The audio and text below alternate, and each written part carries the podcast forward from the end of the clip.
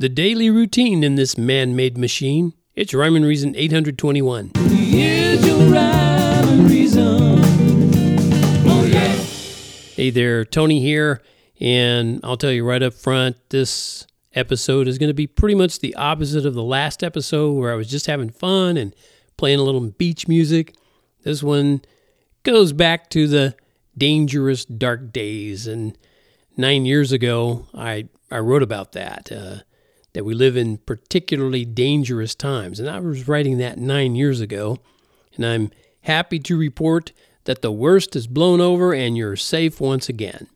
So you can go back to your daily routine without worry and without fear. But remember to thank your government for keeping you covered because without its benign benevolence and actuated authority, I hesitate to think where we'd be. Yeah, that's not it.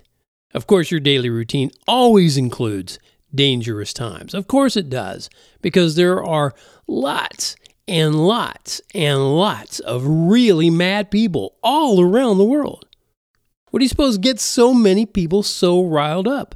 People aren't born dangerous. You might say they have to grow into it. In fact, I just did say it.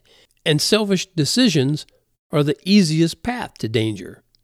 Now, thank goodness you and I don't have to concern ourselves with all that nonsense, right? Yeah, as long as we mind our own business, we can enjoy our daily routine without a care in the world, right? Just the way God intended. Um, cue the lilting music and springy, sunshiny video. Ah, there we go.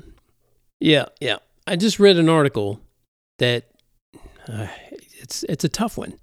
I hate to even bring it up because it's it's horrible what what happened. Anyway, it's a couple of what I would call mocha shaded guys. They decided they wanted to see what it would be like to kill a white person. Yep, that's what they decided. They wanted to see what it would be like to kill a white person. So, they shot a 66 year old guy in the back with a hollow point bullet as he was doing this dastardly thing and that was repairing somebody's mailbox. He was a handyman, and the victim uh, is reported to to have a mom in her 90s who depended on him.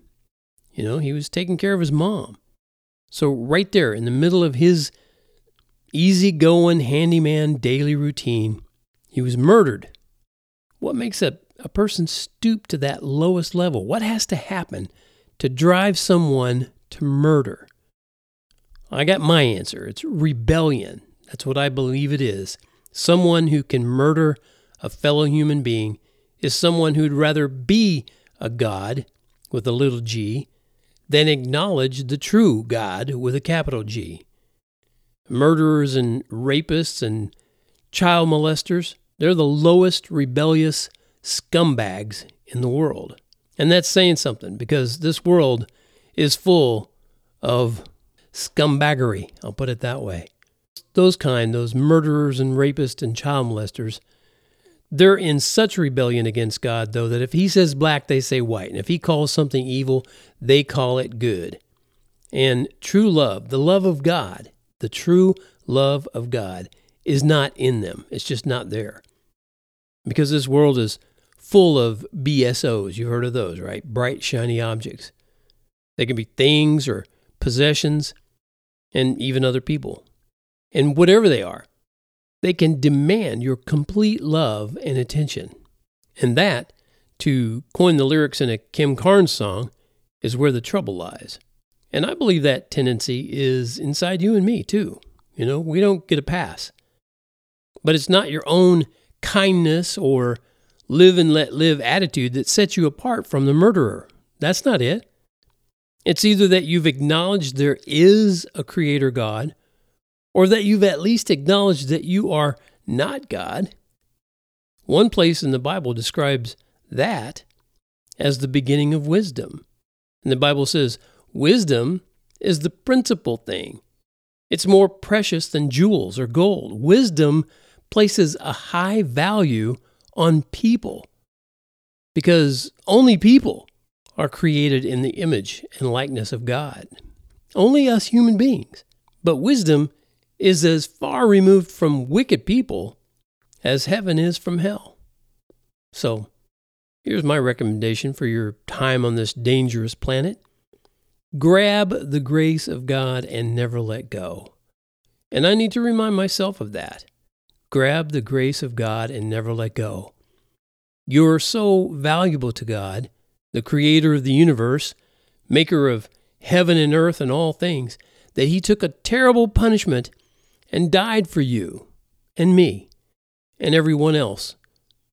And I may sound old fashioned and out of touch, but if so, let me never be modernized to the point of forgetting that God so loved the world that he gave his only begotten Son, that whoever believes in him should not perish but have everlasting life. I always want to be that old fashioned. And that's the only news that's going to take you through the dangerous times of your life. And that's what I hold on to.